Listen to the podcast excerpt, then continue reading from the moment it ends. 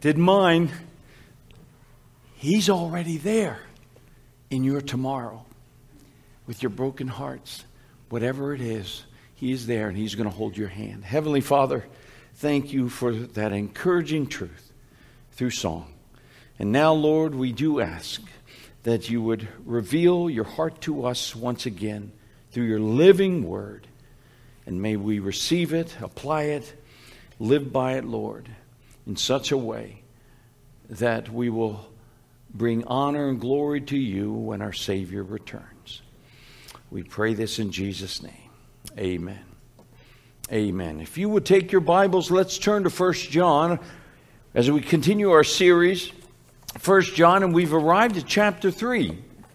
Arrived at chapter 3 this morning, and as we come to chapter 3, as John begins to uh, this portion of his letter, um, uh, these three verses that we're going to look at, verses 1, 2, and 3 of chapter 3, are some of the most uplifting, encouraging words that we could receive. And John knew that, and John was trying, he felt that it was time, he wanted to encourage the hearts of the believer, encourage the hearts of the saints that were suffering and being persecuted in that first century church. And I, I believe this, what he's going to share, must have just, just overwhelmed John personally in his own heart. Look at verse 1.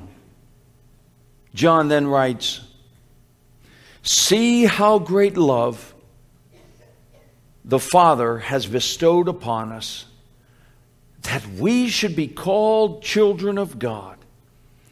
And such we are. For this reason, the world does not know us because it does not know Him. John makes his point simple and powerful right off the bat. He wants the, the church to stand back and take a good look again at the great love of our Heavenly Father.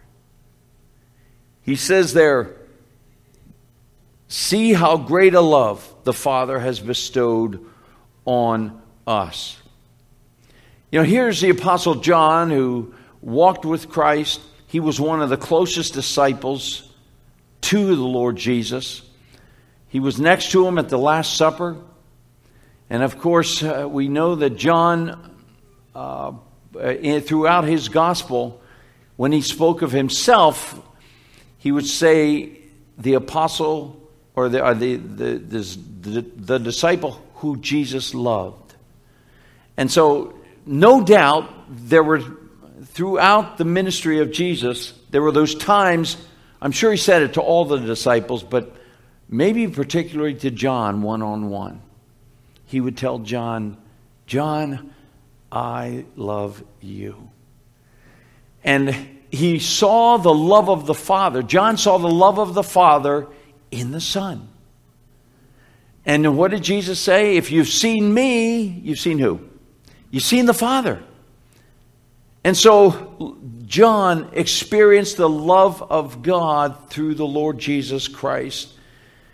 And so now he he stops everything and that word when he he, he uh, uses to begin verse 1 he says see how great a love the father has bestowed on us that word see is also translated behold it's often translated behold and that is both an exclamation and a command.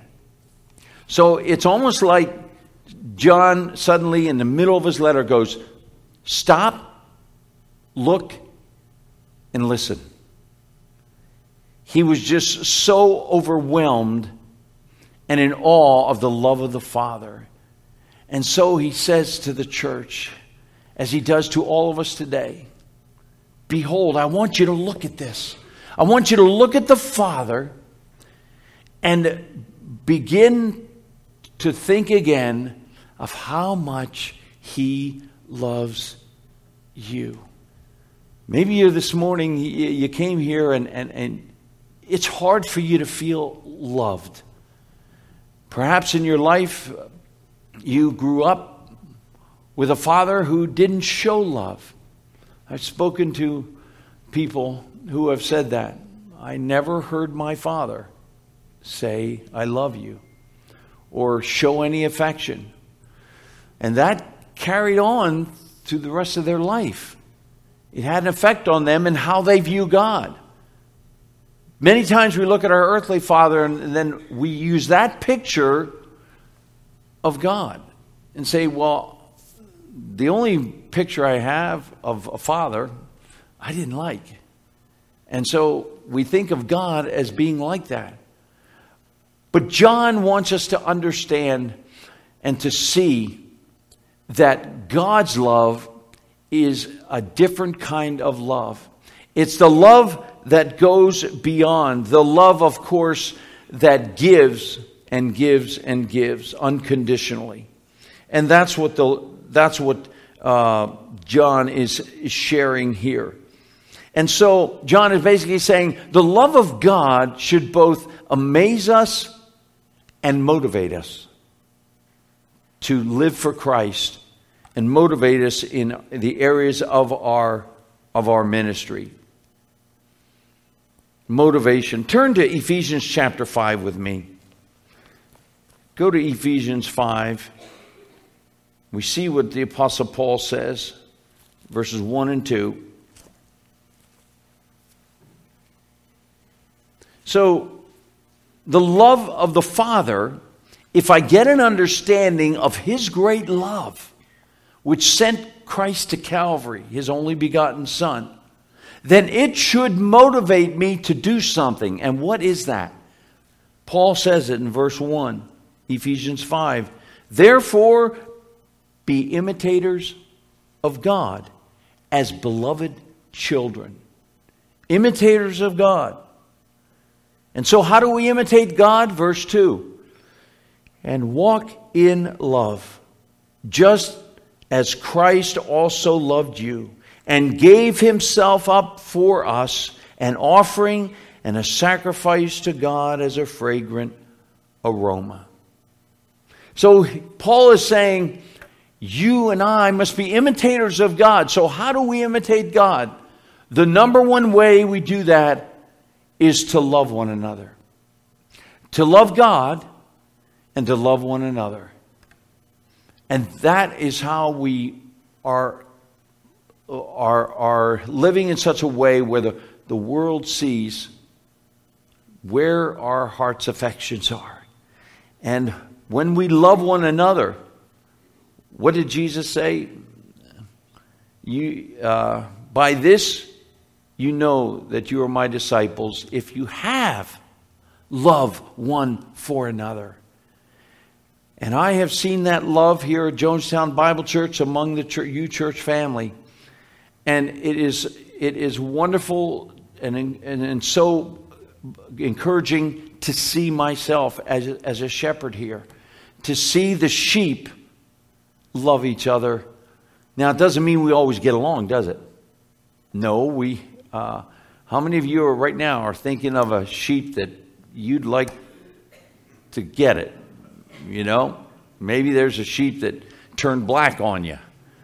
You know, and uh, maybe that that believer, that brother or sister, maybe someone in your family, and you, and right now you're just going, man, how am I going to get even? How am I going to, you know, I can't believe they did that to me. I can't believe they said that to me. And we get all upset and all worked up.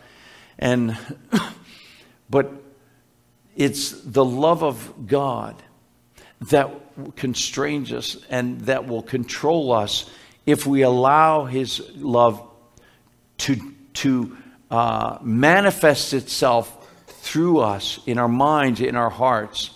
And that is what happens when I allow Christ to be manifested, as Paul said, in my body. To let the, my brothers and sisters know that Jesus lives in me. And so I show them by my love no matter how I am treated. So here Paul says, walk in love as Christ loved you. And that's a difficult task, but the love of God should motivate us to imitate God. And of course, we had the love chapter, 1 Corinthians chapter 13, right? Love is, he defines love. Love is patient, love is kind, it is not jealous, doesn't brag, it is not arrogant, does not act unbecomingly, it does not seek its own, it is not provoked, it does not take into account a wrong suffered. Paul put that in there when he's talking about love to the church at Corinth, and they were, they were going at it like cats and dogs. And so he's saying, if you're really going to show the love of God, the love of Christ in your life, you won't take into account a wrong suffered. In other words, hold someone accountable for that that they they've done wrong to you. But you go to the Father and say, "Father, I forgive them as you forgave them." And so we have the love of God is we see it in our Lord Jesus Christ. We see it through and throughout the New Testament we see the love of Christ. But you know when people talk about the God of the Old Testament, they think, well, that's a pretty mean God. Uh, and, and, and some people, that's, they get that picture of God as, a, as one that brings wrath and judgment upon sin. And yes, that's one side of God. And so it's easy if you're reading through the Old Testament, you, you, you can sometimes feel like, like I don't see God's love anywhere. But I want you to look at just two, two portions with me in the Old Testament Psalm 146. Let's go there. Psalm 146.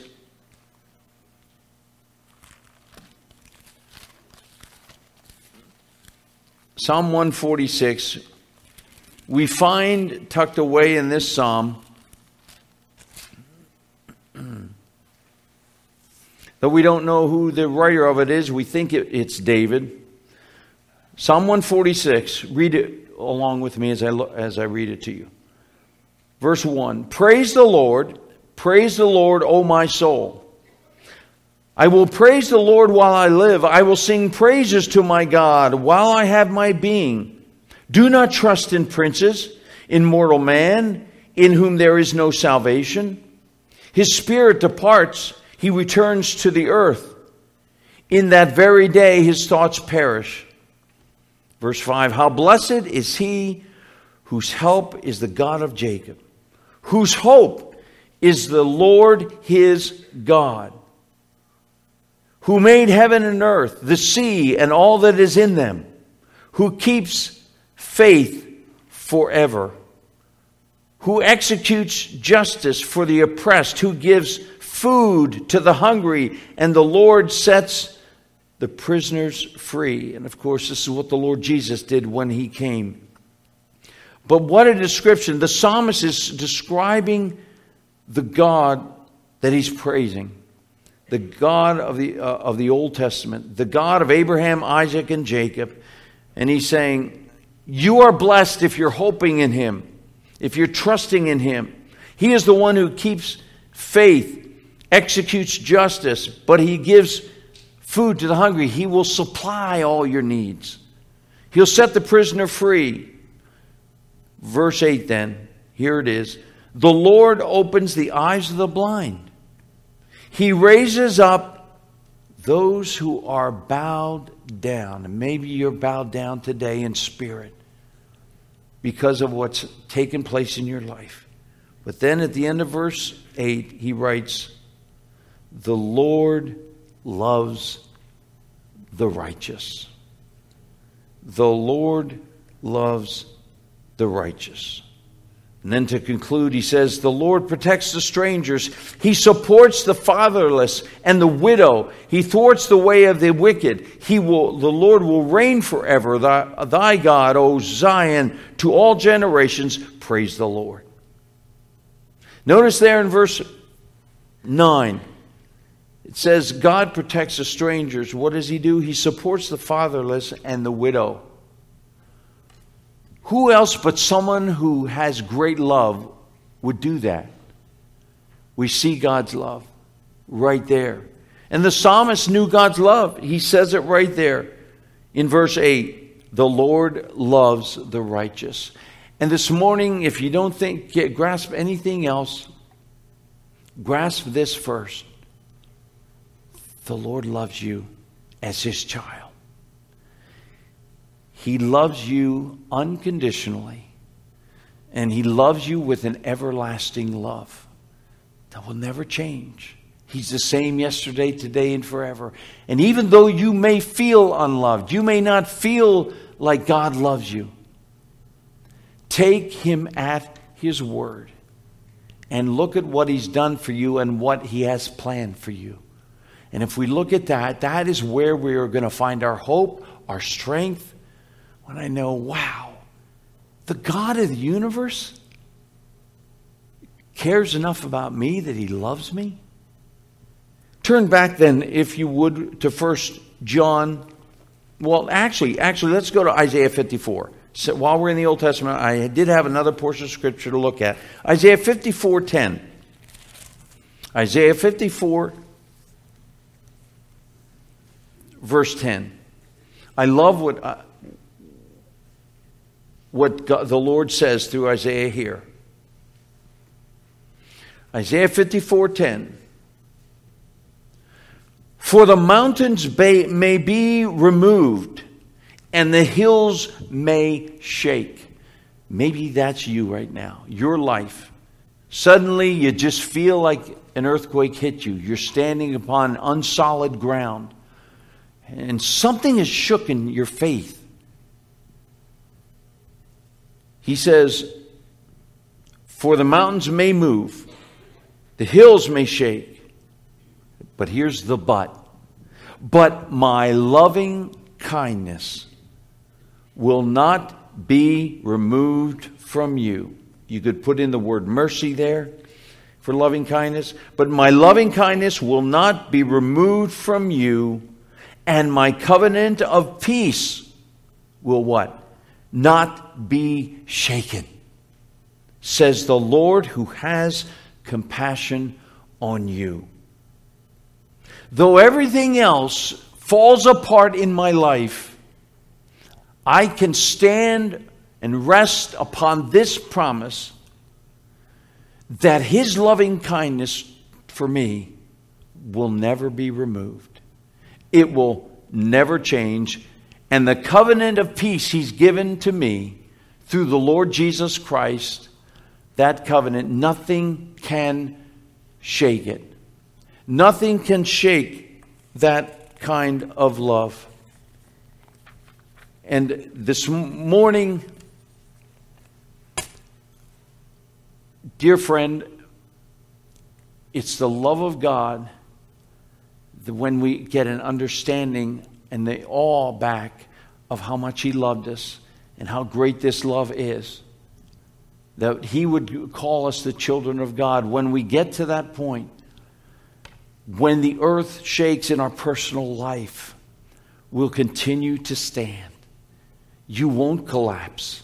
He's as it was beautifully put in that song, he knows tomorrow, he's already there, and he what? Holds my hand. And that's what he's doing to you. And why does he do this? Turn back now to 1 John chapter 3 and look at the uh, rest of verse 1.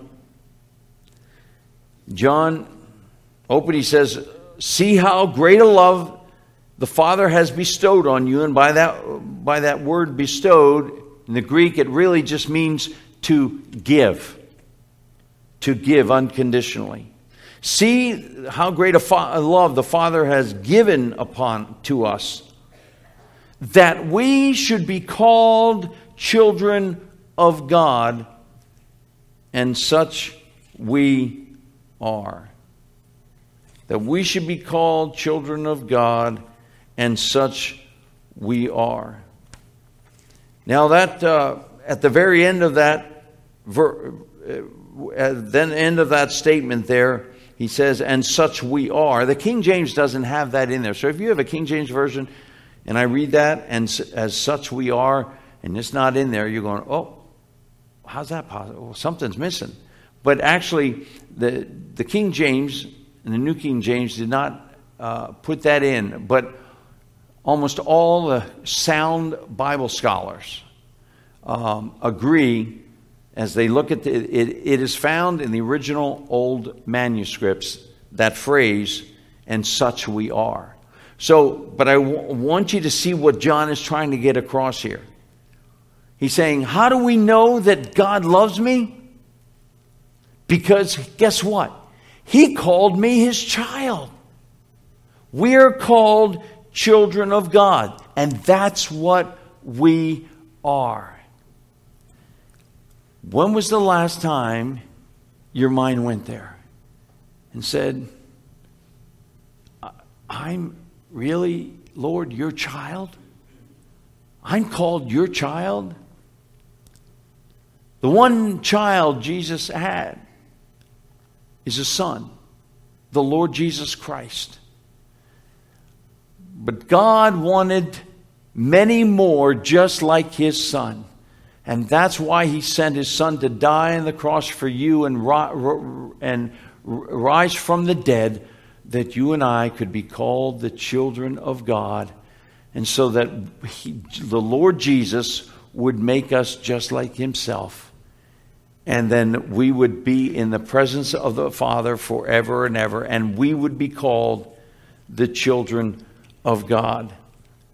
I don't think we can truly grasp that. It's so difficult to grasp it. The Gospel of John, chapter 1, John writes, But as many as received him, to them he gave power to what? Become the sons of God or children of God, even to those who believe on his name. So, how do I become a child of God? Well, if I, if, if I give enough money to the poor, if I, if I show up at church enough times during the year, uh, maybe then I'll be called a child of God.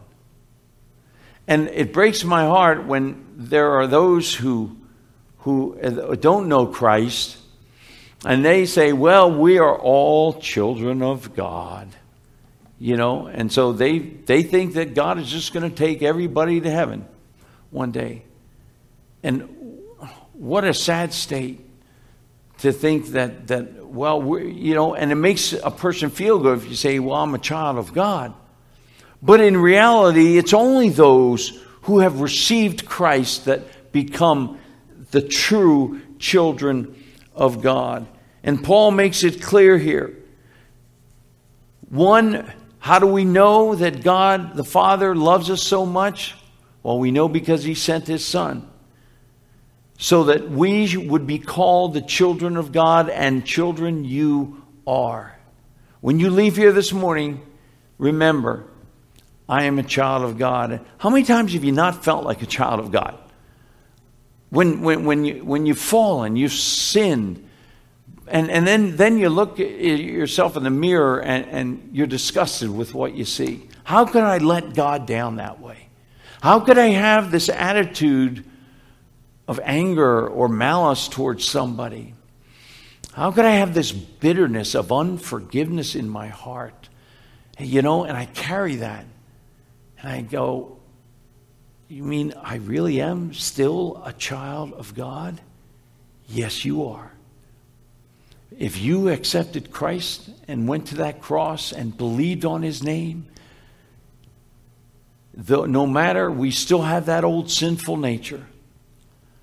But nothing can change the fact you and I will forever be called children of God.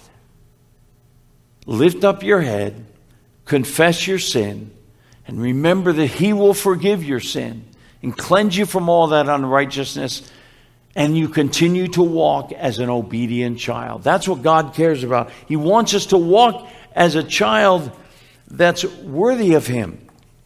But our position doesn't change. Look on with me now. Look at the rest of verse 1.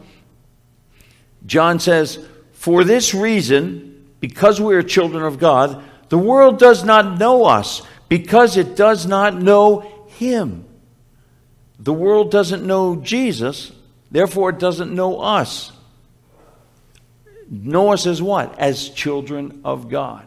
They didn't recognize Jesus as the Son of God. If they didn't recognize that, they're not going to recognize you as a child of God because it hasn't been revealed yet. You know, we all basically, if you put everyone together, believers and unbelievers, and you just look at everybody, can you just by looking pick out the ones that are children of God? You're a child of God. Mm, you don't look like a child of God. Oh, you look like a child of God. Yeah, yeah. No, we all look the same. It hasn't been revealed yet. So the world, it's like we, we are invisible, we're masked. Yes, we show the love of God, we demonstrate the fruits of the Spirit, but they really don't see who we are. And you and I don't see who we are yet. And that's why John goes to the next verse. He goes on, verse 2 Beloved, now that we are children of God, it has not, excuse me, it has not appeared yet what we shall be. We know that when he appears, we shall be like him, because we shall see him just as he is.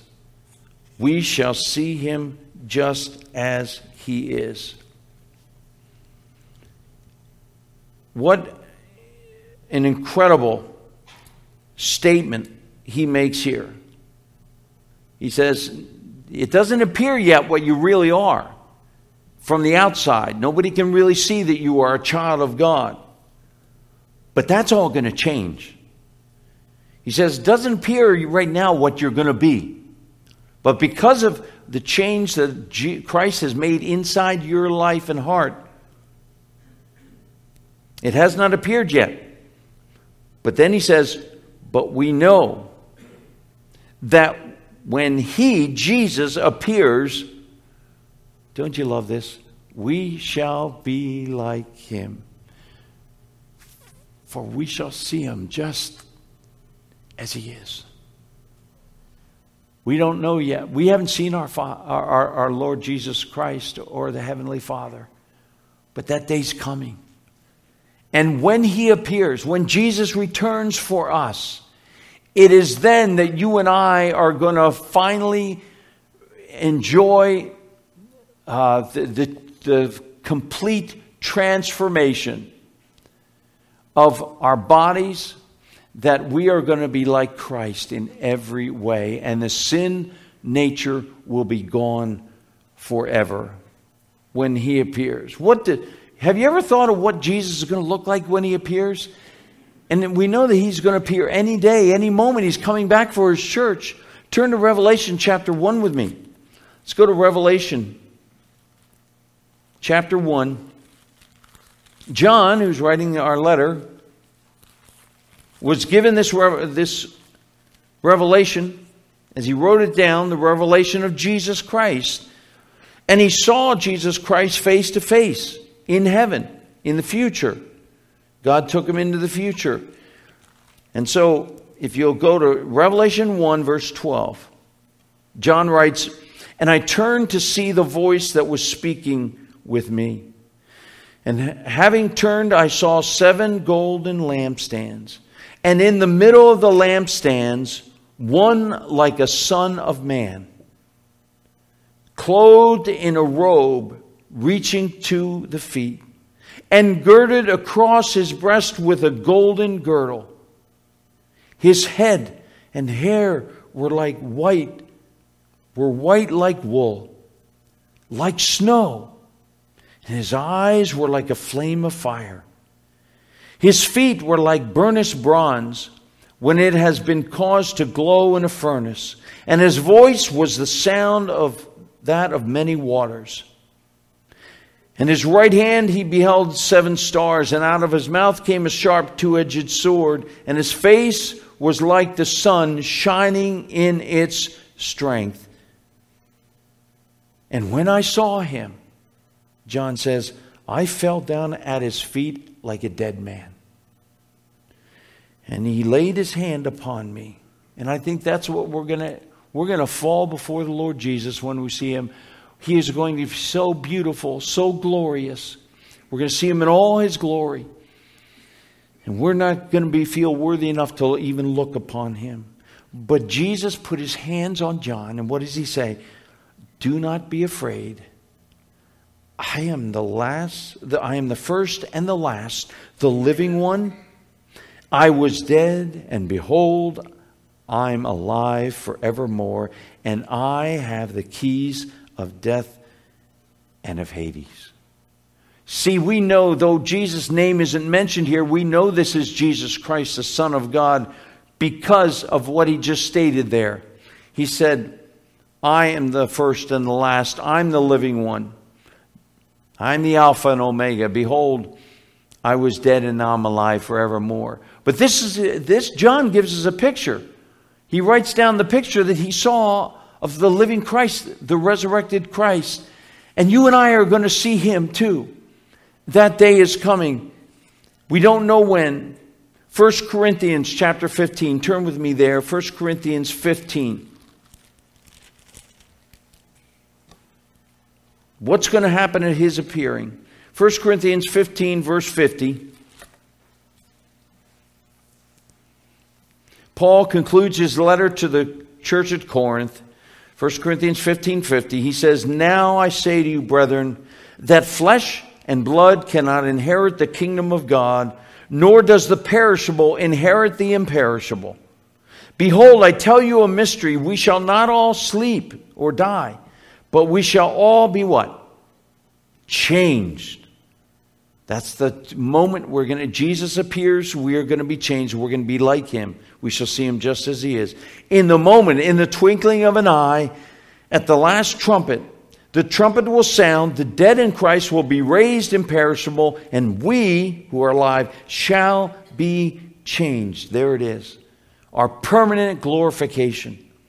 For this perishable must put on the imperishable, and this mortal, this, this mortal body must put on immortality. But when this perishable will have put on imperishable, and the mortal will have put on immortality, then will come about that saying that is written Death is swallowed up in victory. O death, where is your victory? O death, where is your sting? The sting of death is sin, and the power of sin is the law. But thanks be to God who gives us the what? The victory through our Lord Jesus Christ. My friends, it could be any moment, any time. The trumpet will sound. You will be changed as the dead in Christ will rise, and we shall meet them and meet the Lord in the air. And you and I will suddenly experience a transformation like we've never experienced before. A, a, complete transformation. You've heard me talk about sanctification. There is positional sanctification, which is what happens when I'm set apart to God, right? When, when I trust the Lord Jesus as my Savior, I become a believer, I am baptized in the Holy Spirit. I am truly transformed at that moment. I am sanctified positionally. In other words, I am always considered and always will be a child of God. But then there is the other side of sanctification, which is we call progressive sanctification. And that is my desire and my goal is to, to live a pure life, to live a holy life until He comes.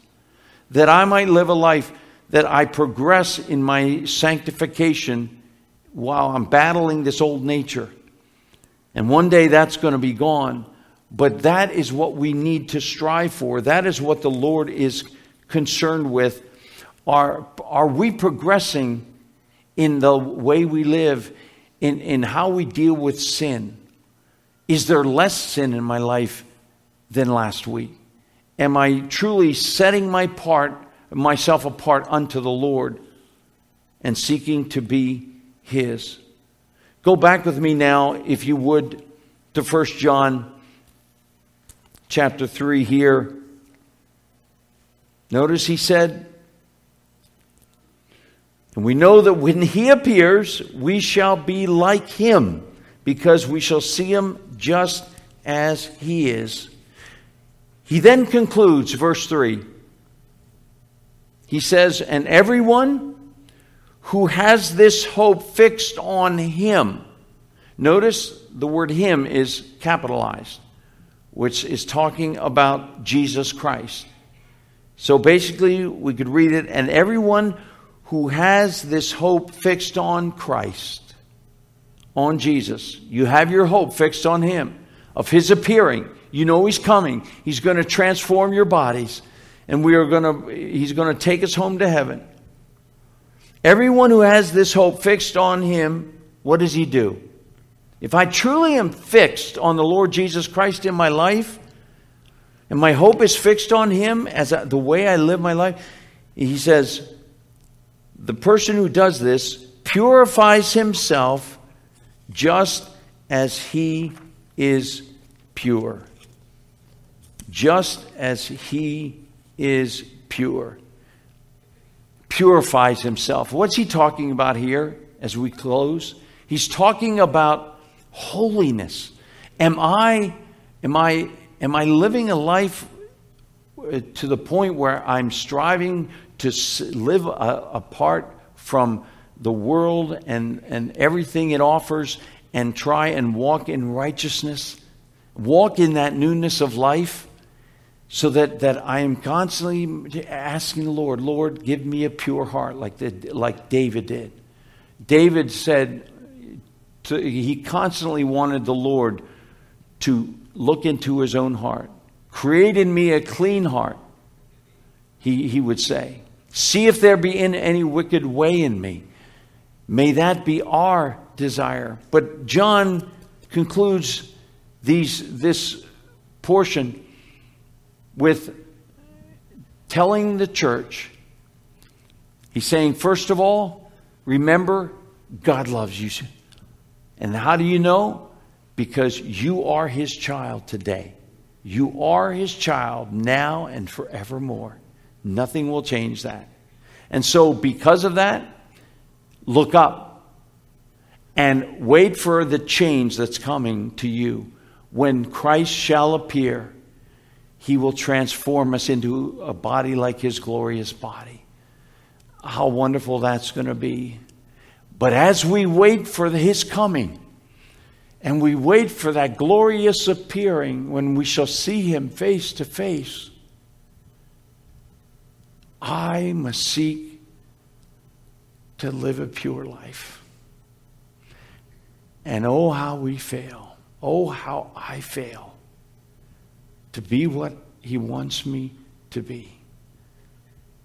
But with the power and strength of the Holy Spirit, you and I can live a life that is pure and, and honoring to Him. So that when He comes, he will be pleased with what he sees. And he will say, Well done, thou good and faithful servant. Enter into my kingdom. Let's pray together. As we bow our hearts before the Lord,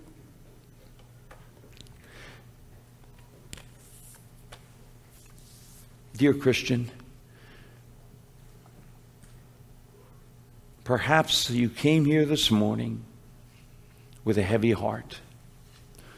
As your world has been shaken somehow, perhaps it's relationships in your life. Perhaps it's your job, it's your health, whatever it is. And you just you just feel unloved. Would you right now hold tight to that glorious promise that the Father loves you and that He made you His child. And you will ne- that will never change. And now you are waiting for His appearing. But would you just ask the Lord, say, Lord, I want to have the right attitudes. I want to have a life that is pleasing to you, a heart that's pleasing to you, then, Christian, just confess your sin again. Say, Lord, forgive me of my sin. Forgive me for any bitterness and any resentment, anything I have in my life that is displeasing to you. Father, forgive me. And then say, Lord, I'm giving you my shaken world, my doubts, my fears, my pain. I'm giving it to you right now. Would you do that, Christian? Do that now, and you will feel the burden lift. You will feel the peace of God in your heart that passes all understanding, will calm you of your fears. Just, He's here waiting for you to lay your burden down. If you're here without Christ, you don't know the Savior, I invite you to accept Him right now, here as we close. Just believe in your heart that He died for you, that He's the Son of God, and admit you're a sinner and come to Him by faith, asking Him to save you and forgive you. And you will be born again spiritually. Are you a child of God this morning? If not, it's time to make that decision where God will make you His child, but you've got to respond to His love. Pray with me now. Pray quietly in your heart a prayer like this Say, Dear Lord Jesus, I know I'm a sinner, and I'm sorry for my sin. I believe you died on that cross for me and took the punishment for my sin. Come into my heart right now and wash my sins away. I receive you today as my very own Savior. Thank you for dying for me and rising from the dead Lord Jesus. And with head still bowed, if you gave your heart to Christ, you are now born again. You are a child of God. I welcome you to the family. Heavenly Father, we thank you, Lord, again for the truths you've given us today, the precious promises in your word. Thank you for your love. Thank you for your forgiveness. Thank you for your Son, the Lord Jesus. Thank you, Father, for what we shall be, what we are now as children of God, and what we shall be when He appears. Thank you, Father, for all that you have in store for us as your children. Help us to walk by faith, not by sight. And with your help, seek to live that pure life. We pray in Jesus' name. Amen. Amen.